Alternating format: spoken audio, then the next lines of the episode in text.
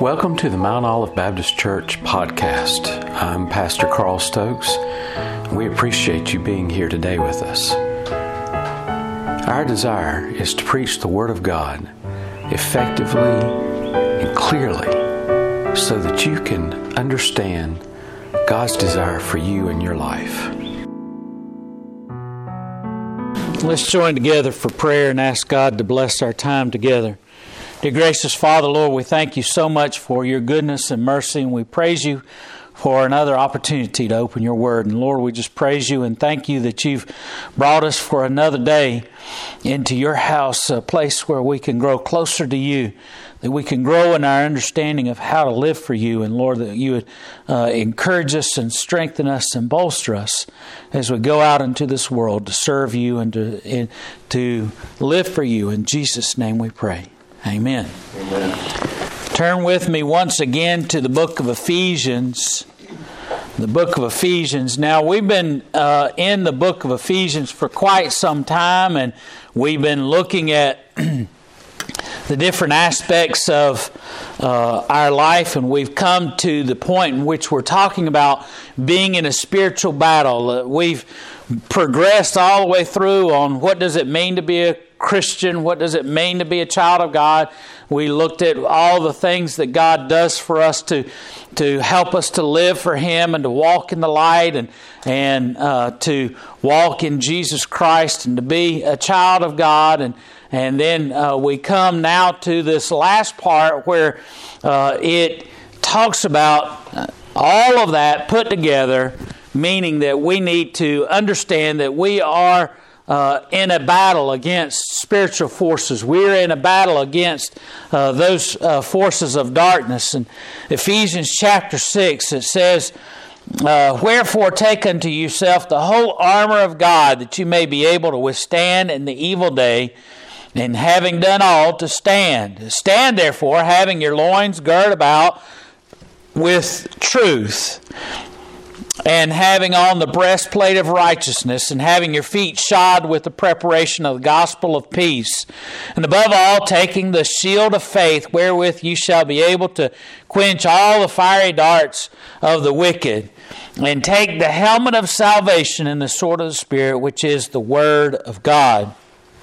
So we've been looking at these different aspects of the of the armor of God. We've been uh, we've talked about the uh, belt of truth, and we talked about how uh, it is really uh, uh, talking about a uh, this belt is about being prepared for battle, going making a commitment for battle. It, it goes harkens back to the Israelite understanding of girding your loins, of being able to to to get ready for physical uh, battle, to get ready to engage the enemy.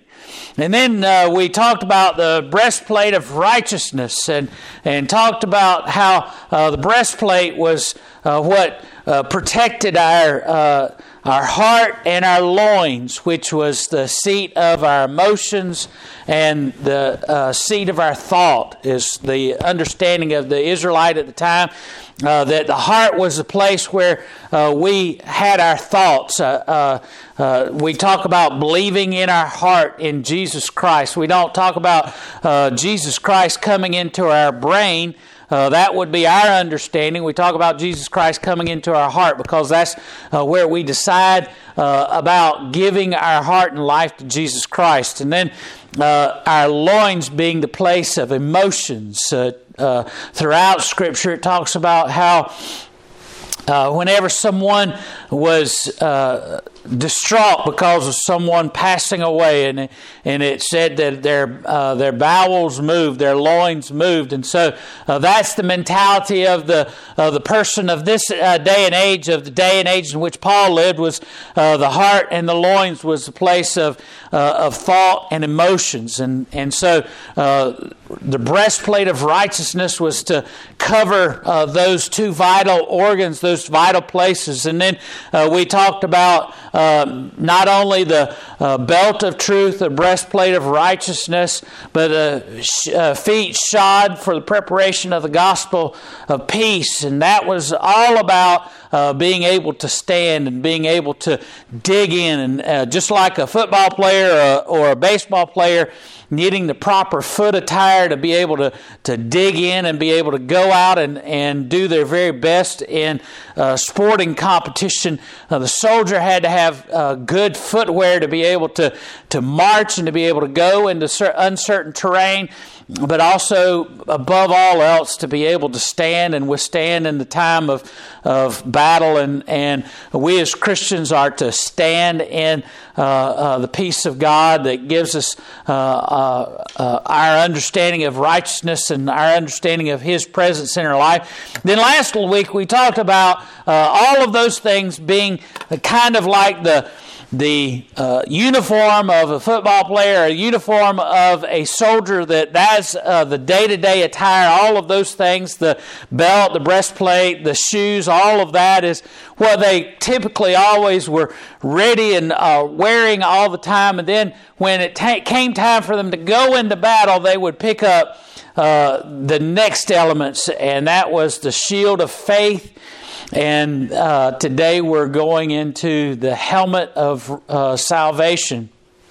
The shield of faith being uh, uh faith uh, that gives us the power to overcome the temptation, faith to overcome the, the wiles of the devil, faith to, uh, to safeguard us from the fiery darts of the evil one.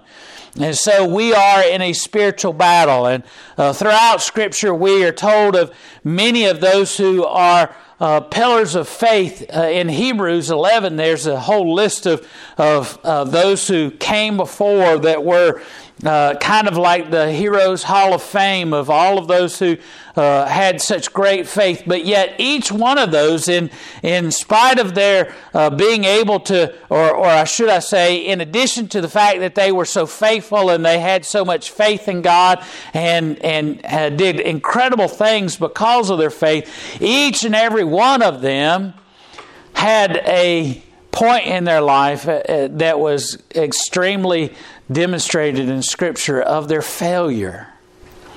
Not a one of those heroes of faith were perfect people.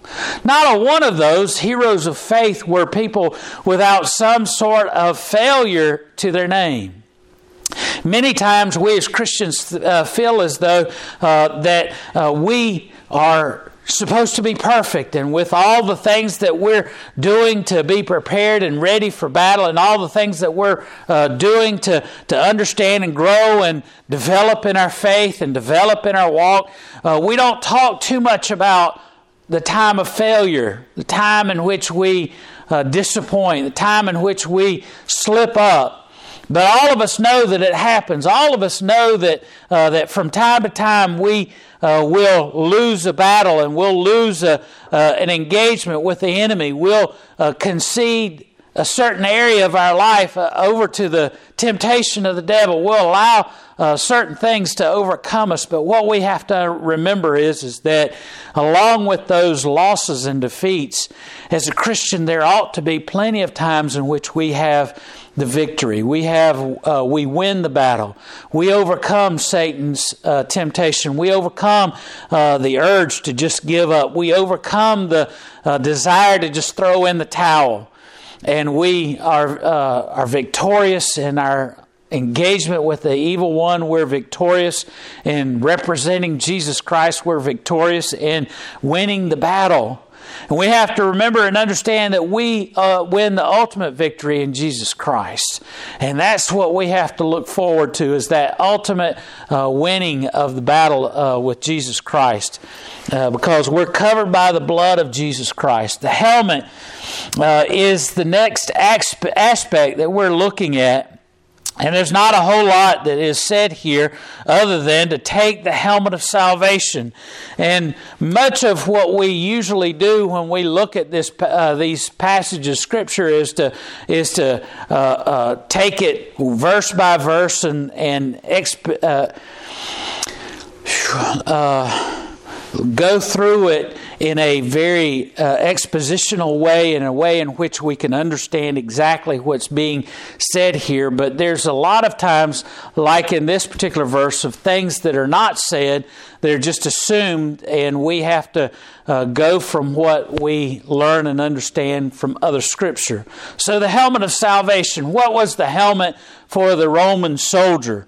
Well, the helmet of uh, for the Roman soldier was something that was uh, indispensable. It was uh, the helmet was uh, a an aspect of the war, uh, the soldier's armor that they would never go into battle without. In fact, they would uh, they would do everything they could to keep the helmet on uh, in order to protect them. It was a, a way of protecting uh, most vital part of their body, their head. And so we have to think about uh, the helmet of salvation and how it relates to the Roman soldier and how it relates, uh, how we can then correlate that to the uh, Christian life and the life of the Christian soldier of God and how we need to have the helmet of salvation. Now, many people will tell you that uh, the helmet of salvation is all about uh, having salvation in your life. And let me just tell you that that is not what it is. Because if you waited until this point to get saved, you were getting things woefully out of order if you waited till this point. In fact, uh, you would not be a soldier in the army of God if you didn't have salvation in your life. You, uh, you wouldn't be attacked by Satan because Satan wouldn't be, he'd have you in his uh, little pocket there. He'd be able to do whatever he wanted to with you. Uh, really, the enemy for the person that's not saved is God, not Satan.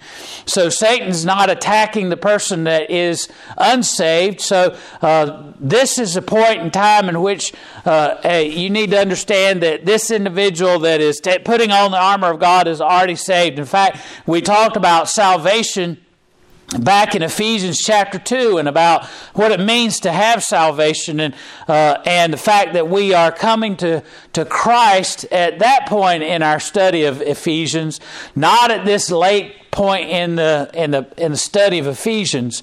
Uh, it is, uh, the helmet was uh, something that, that gave protection. It was made of leather and it had some metal on it that was uh, the the helmet was used to uh, deflect uh, the a couple of different types of of attacks from the enemy. First of all, the attack of the enemy of of the arrows that might fly in that that would uh, glance off of the helmet and uh, or be protected, uh, protect the head uh, with the helmet, uh, with the metal por- components to it, as well as the leather components.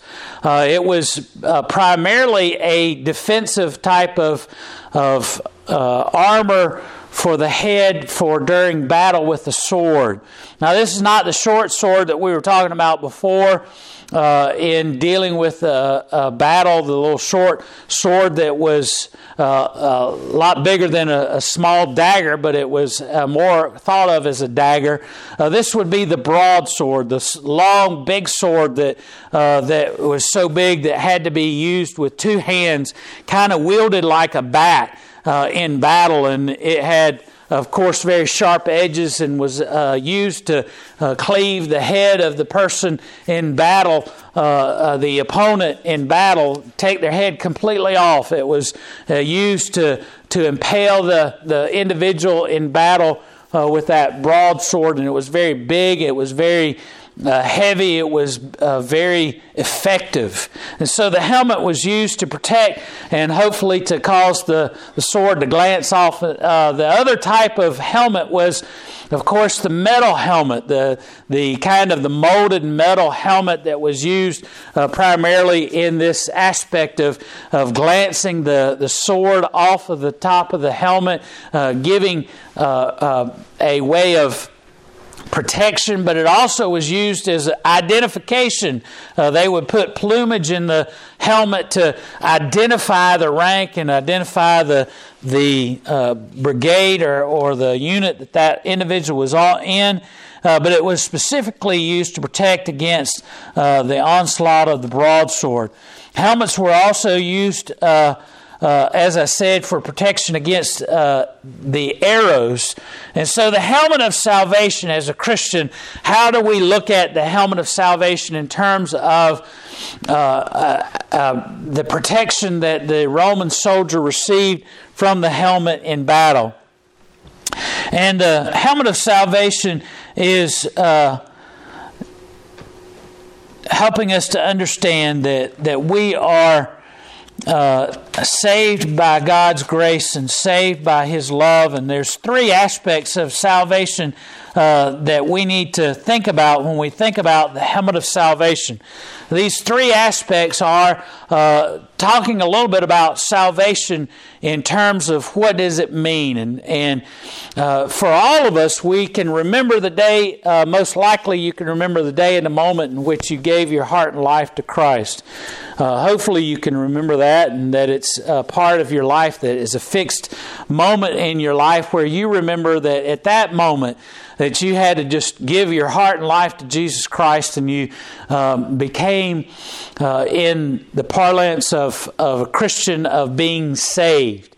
Salvation at, is at that point, uh, salvation is understood uh, for the Christian as being in the past, present, and the future. Uh, the past being the time and the moment in which you accepted Christ into your heart and life. You were saved from the penalty of sin. You were saved from uh, uh, the the uh, sin that was uh, causing you separation from God, sin that was causing you to live a life of immorality and a life of being against God, a life that was not in harmony with God, but rather was at enmity with God, as the Bible says.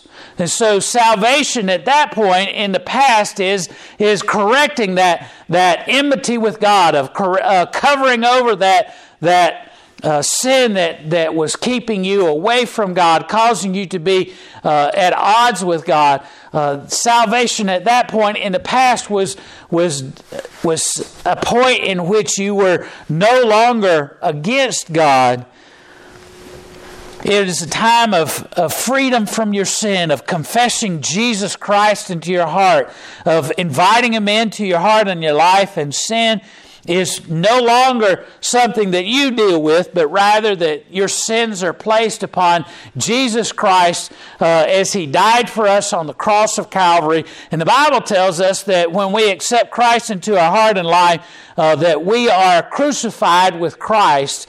No longer uh, is it us that lives, but we are living in Christ Jesus, as it says in Romans. Romans chapter 8, verse 1 says, There is now therefore no condemnation to them who are in Christ.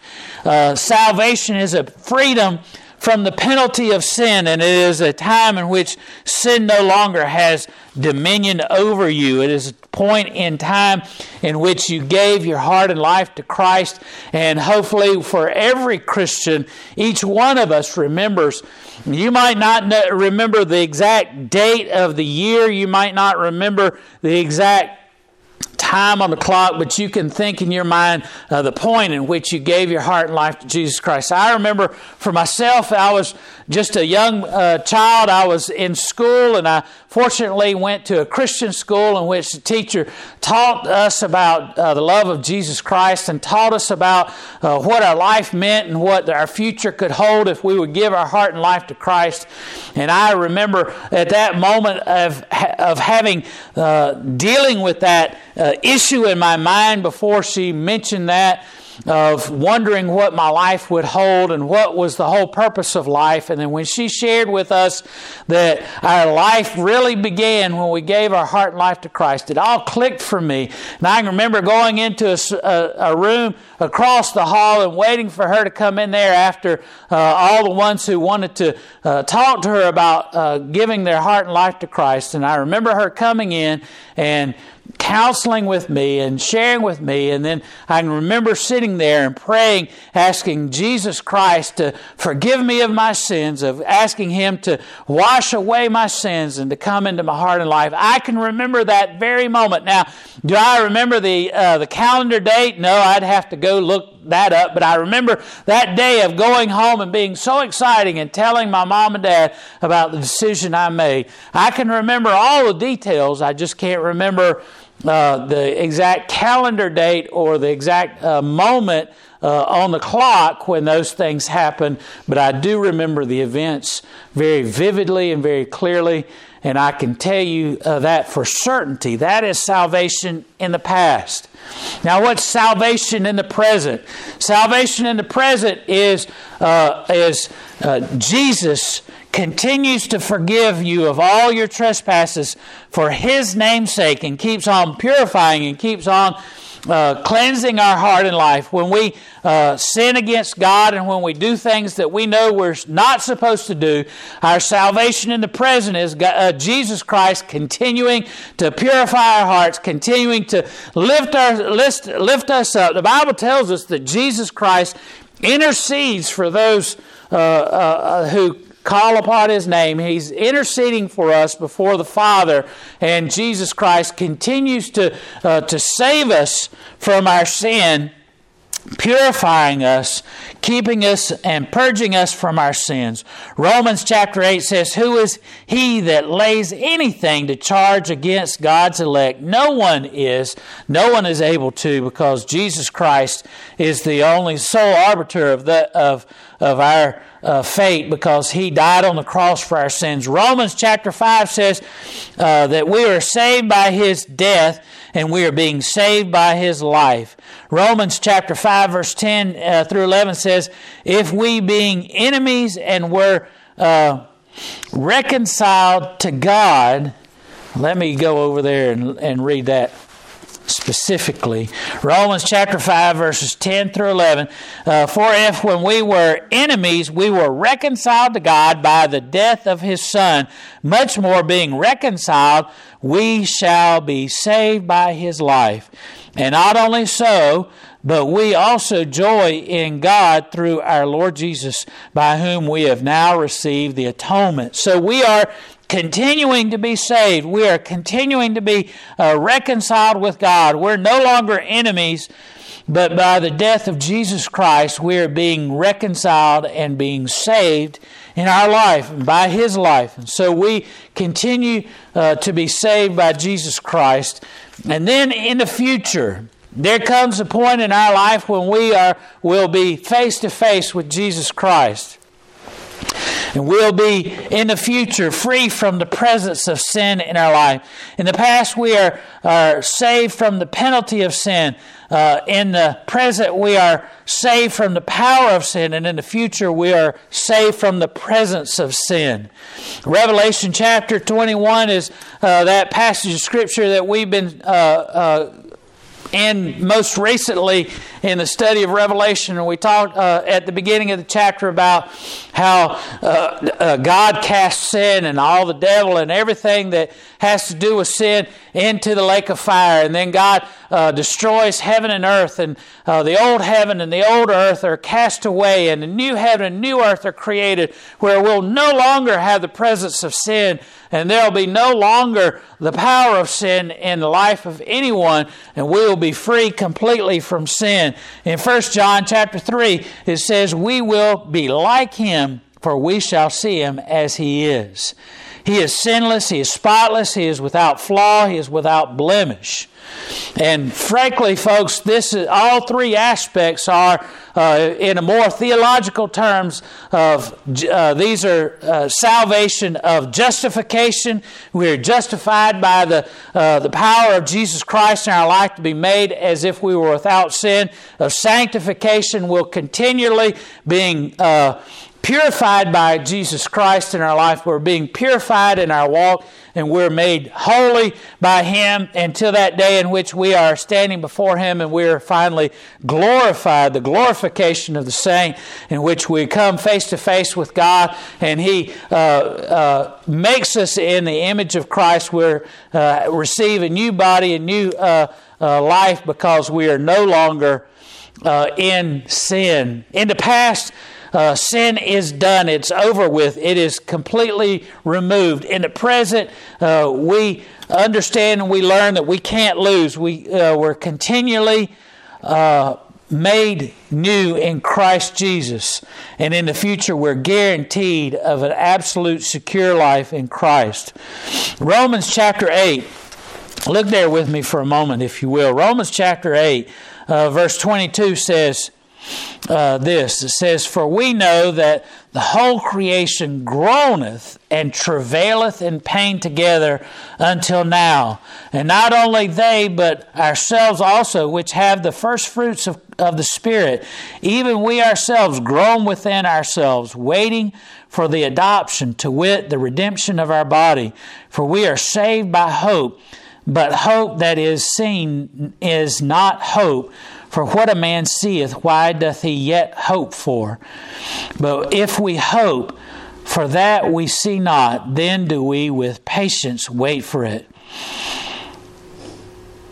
Likewise, the Spirit also helpeth our infirmities, for we know not what we should pray for as we ought, but the Spirit Himself maketh intercession for us with groanings and that cannot be uttered. And so we are uh, given a hope in Christ Jesus. We're saved by the hope of understanding and knowing that Jesus Christ takes away our sin and takes that sin and places it upon Himself on the cross of Calvary. We're saved by hope, the hope that God continues to bring us redemption and salvation through the work and the power of Jesus Christ of, of, uh, of cleansing us and making us uh, pure and holy.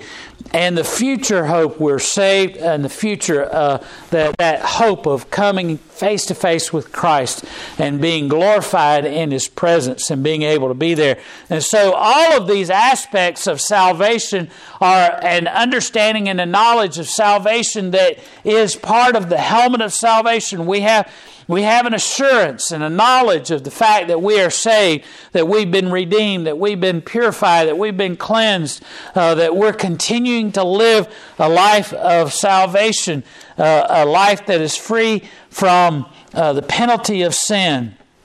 Uh, Romans chapter 7, verse 24 says, O wretched man that I am, who shall deliver me from the body of this death? I thank God through Jesus Christ our Lord. So then, with the mind, I myself serve the law of God, but with the flesh, the law of sin. And so we are uh, in the hope uh, for an inheritance, an incorruptible and undefiled uh, existence that never fades away is reserved for us in heaven, and we shall be in His presence uh, for all eternity. First Peter chapter one verses three. Uh, and following says, Blessed be the God and Father of our Lord Jesus Christ, which according to his abundant mercy hath begotten us again unto a lively hope by the resurrection of Jesus Christ from the dead, to an inheritance incorruptible and undefiled that fadeth not away, reserved in heaven for you, who are kept by the power of God through the faith unto salvation, ready to be revealed in the last time, wherein ye greatly rejoice, through though now for a season, if need be, ye are in heaviness through manifold temptations that the trial of your faith, being much more precious than gold that perisheth, though it be tried with fire, might be found unto praise and honor and glory at the appearing of Jesus Christ, whom having not seen ye love, in whom, though now not seeing him not, Yet believing, ye rejoice with joy unspeakable and full of glory, receiving the end of your faith, even the salvation of your souls. So we have the hope the hope that's found in Jesus Christ, the hope of, of receiving the glory that's found in Him. And then we have the consummation of a living hope in Christ Jesus. When we got uh, when we get to heaven, uh, we'll receive a reward, an inheritance. Uh, because of that, we uh, will endure the pain and suffering of this day. We'll endure the effort of uh, running the race in Christ Jesus. We'll uh, continue to press on to the finish line. The helmet is confidence in the full, final, total salvation that comes in Christ Jesus. The confidence that someday the battle will be over, and the fact that uh, will once again uh, be protected from discouragement in all that we do and all the things that we face, all the battles that we endure. Discouragement. Nobody can be uh, seen in the Bible more than uh, in terms of discouragement than Elijah. Uh, Elijah, uh, of course, was a prophet of God, and you remember uh, he's most noted about being the prophet who uh, went up to Mount Carmel and called fire down from heaven to consume the sacrifice. And that's, that's what everybody thinks about when they think of Elijah. Elijah, the one that uh, told uh, Ahab, the king of Israel, that there wouldn't be any rain for three years because of the sinfulness of Israel and the fact that they didn't believe in God any longer, that Ahab and Jezebel had led the people of Israel away from faith and believing God to believing in Baal, so much so that there were hundreds of, of Baal priests uh, throughout Israel. In fact, there were 450 of them.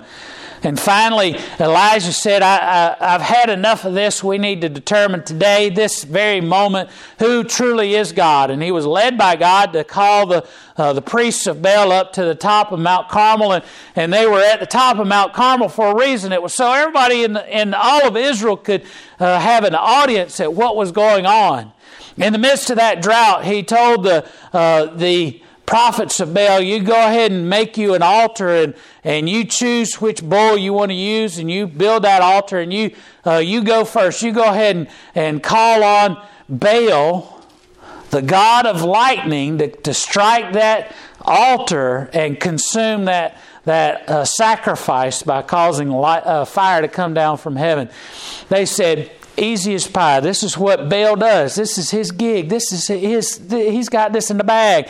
He's the god of lightning. This would be the easiest thing in the world to ask Baal to do. So they they sit there and they pray and they call out to Baal and they they go on and on and on for hours and hours and uh, way into the evening. Uh, they're still. Flailing about and they're uh, cutting themselves and they're doing all kinds of things to get Baal to cause lightning to come and strike this altar. Nothing. Zip. Zero. Nada. Then Elijah prays and he constructs and uh, rebuilds the altar of God. And he slaughters the bull and puts it upon the, the altar. And then he tells them, hey, big, uh, dig a big old trench around this thing and we're going to fill it with water. And then we're going to fill it with water by dousing this sacrifice with all this water. Now, remember, water is a high commodity at this time because of three years of, of drought. So he's drenching this, this animal with all this water, making it that much more difficult for it to be consumed by fire. Then he prays to God, and God rains down fire from heaven, consumes the animal, licks up all the water, and destroys even all the stones that uh, constructed the, the altar of God. I mean, this was like a, a nuclear weapon going off on top of that altar there, just levels everything. And everybody all of a sudden uh, has an immediate reaction, as you and I probably would too. We fall, uh, they fell on their face and they declare that God, uh, that Yahweh is God, that, that He is God, not Baal. And so what does Elijah do? He picks up a sword, he starts slaughtering all 450 of the Baal priests, and he's chasing them all over the place, killing them.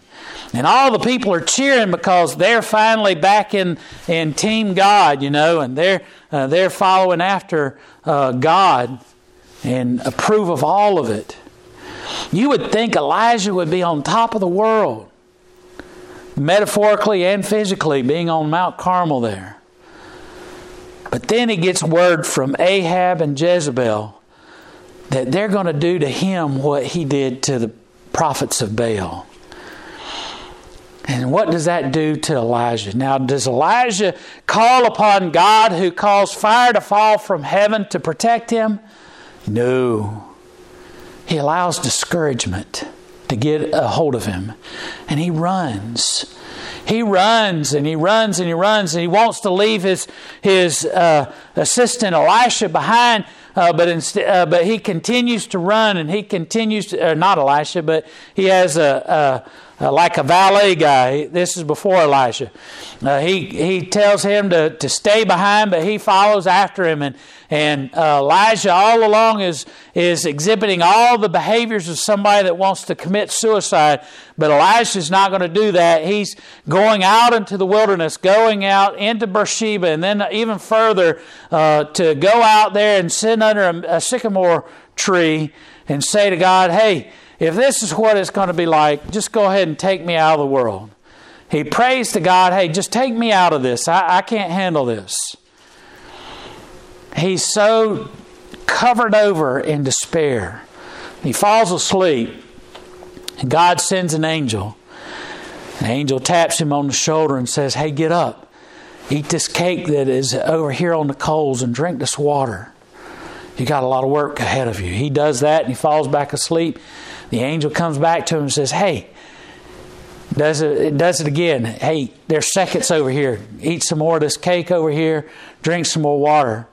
Then God tells him, You've got a lot of work left in you. You've got to go anoint a king over a, a country outside of Israel. You've got to appoint for yourself an, a successor in Elisha and uh, another aspect of, of work that he's supposed to do. So Elijah understands that God is not done with him. God is, uh, has work for him to do, and there's lots of others who still bow at the knee of, of God and not worshiping and following Baal. But discouragement gives all of us a trouble. Elijah on top of the world but discouragement wraps its fingers, cold fingers around his heart.